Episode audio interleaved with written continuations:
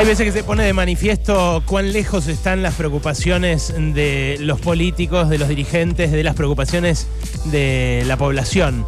Y eso quizás sea lo que explique lo poco que está yendo a votar la gente ahora. La preocupación central, la preocupación número uno desde hace un año y pico, son los precios. La verdad hay debates que eh, lo abordan más directamente, otros que lo abordan más tangencialmente, pero la inflación te desordena la vida de una manera que realmente pocas otras cosas lo hacen.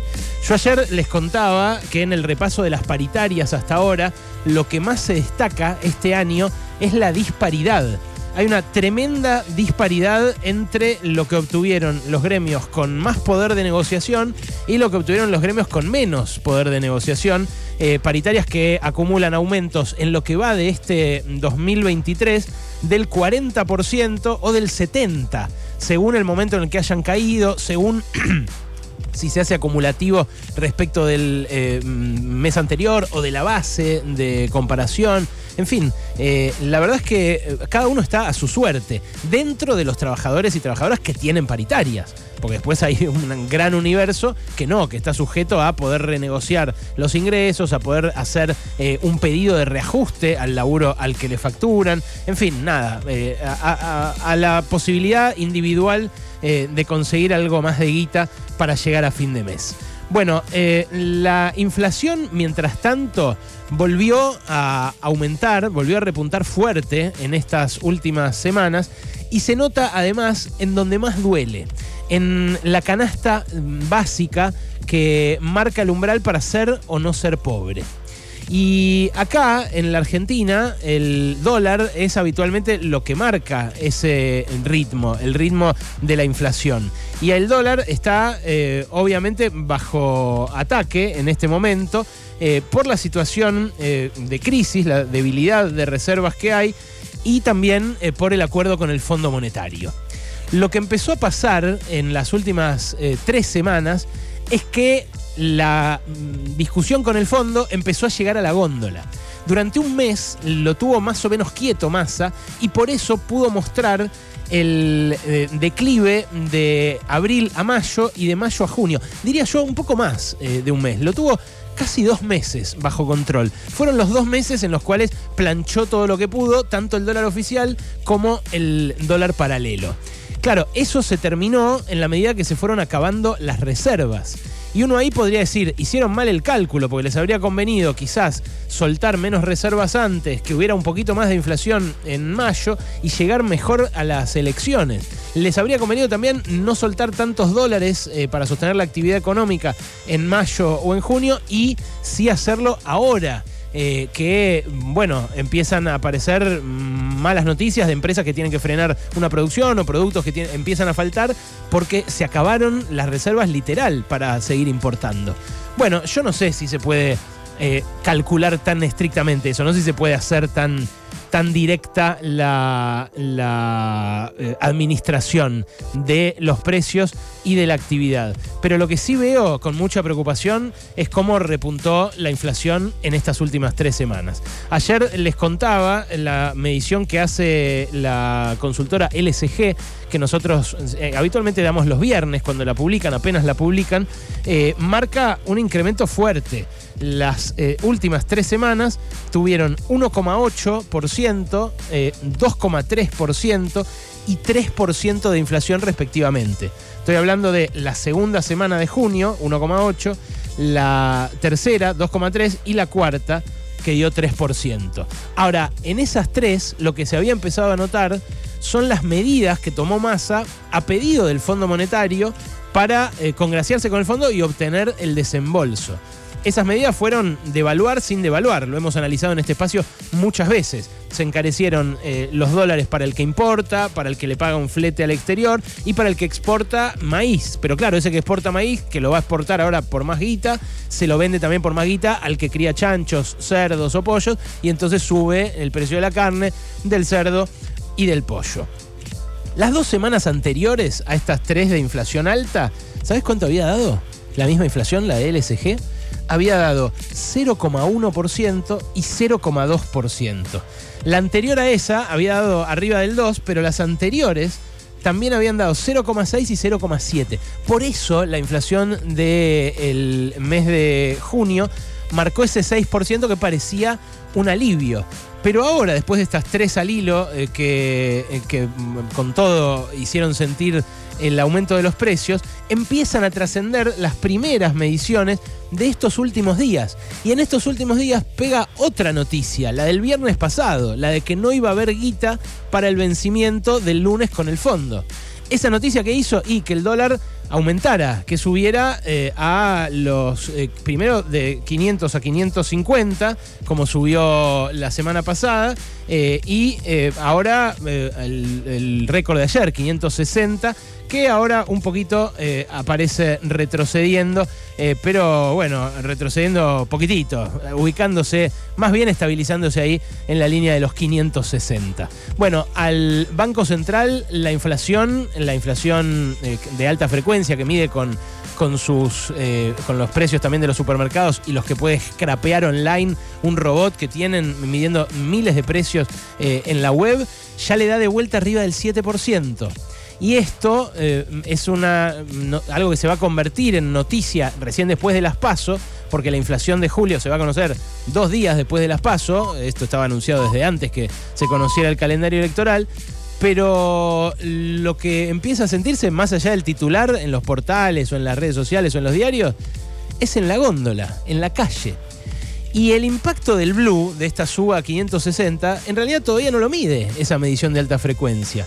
No lo mide tampoco la medición que sacó eh, ayer el ISEPSI. El ISEPSI es un centro de estudios que orienta eh, Barrios de Pie, una organización social que desde hace más de 10 años procura medir, marcar el pulso de los precios en el conurbano y más particularmente en los negocios de cercanía del conurbano, en esos negocios de esquina, en los de ventana, eh, en los que a veces ni siquiera llegan a ser un chino. ¿Por qué? Y bueno, porque ahí es donde compra la gente de menores recursos. Y ahí, ¿sabes cuánto dio la inflación del mes de julio? 7,6% para comprar una canasta básica de alimentos para una familia tipo, según este eh, centro de estudios, hacían falta en junio 100 lucas y en julio 110. Perdón, en junio un poquito más, 102 y pico. Y en julio 110. Eso da una variación de casi 8 lucas, lo cual es un 7,6% de incremento. Claro, eh, en el acumulado del año la canasta esa que mide el ISEPSI aumentó más que la inflación. Aumentó 71,6%, casi 10% más que la inflación. Eh, y en términos interanuales, o sea, en julio contra julio del año pasado, también aumentó más que la inflación. Este indicador, repito, esta canasta que miden en los barrios más pobres, eh, los eh, referentes de una organización social, además mirando los precios de los productos que compran los más pobres. En almacén la variación interanual está arriba del promedio por mucho. 125% es lo que aumentó frente a julio del año pasado esa canasta de alimentos básicos. La de la verdulería también está muy por encima del promedio, el promedio 115. La verdulería aumentó 178. Por eso vas al verdulero y no bajás de 5 lucas en, en el gasto. En la carnicería, y esta es una señal de preocupación, está muy por debajo la evolución. Fíjate, incluso en esos comercios de los barrios más pobres del conurbano, el aumento en el último año fue 80% de la carne. Y sin embargo, ¿la carne a alguien le parece barata? ¿A alguien en algún barrio le parece barata? Bueno, lo que indican las estadísticas es que en comparación con todos los demás alimentos está barata.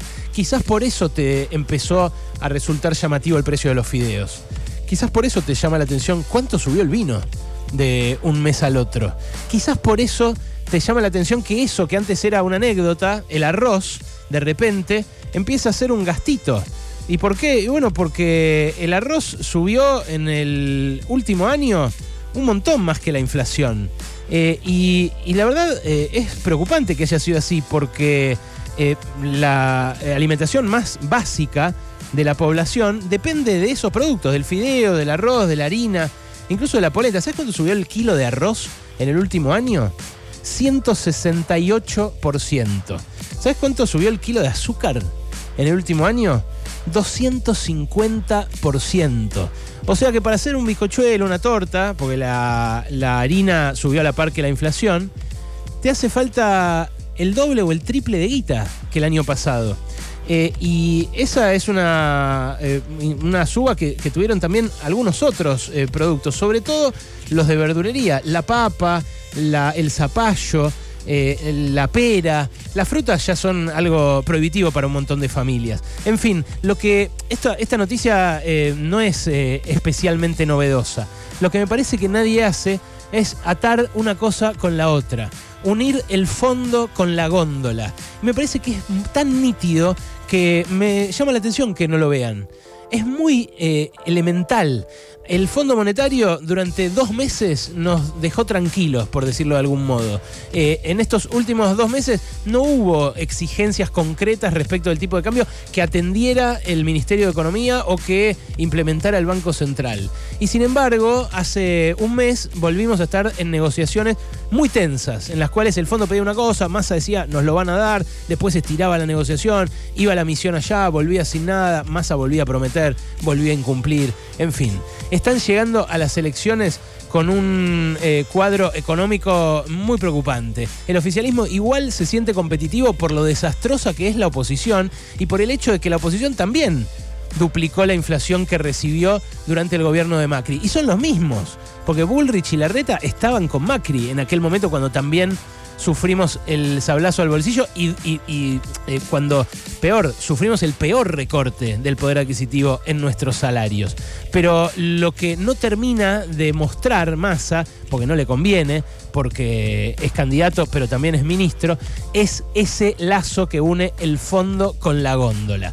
Porque eso que te parece tan lejano, que negocian y que vos decís, bueno, no sé, que le paguen con yuanes, que le paguen de alguna manera, como sea, impacta directamente en los precios. El acuerdo inicialmente con el fondo fue inflacionario. La revisión del acuerdo con el fondo que hizo eh, Guzmán en su momento fue inflacionaria. La que hizo Massa en su momento también fue inflacionaria. Y ahora este último mini pacto para pasar las pasos también fue del fondo a la góndola. Pasaron cosas. Cosas. Hasta las 16 con Alejandro Berkovich. 899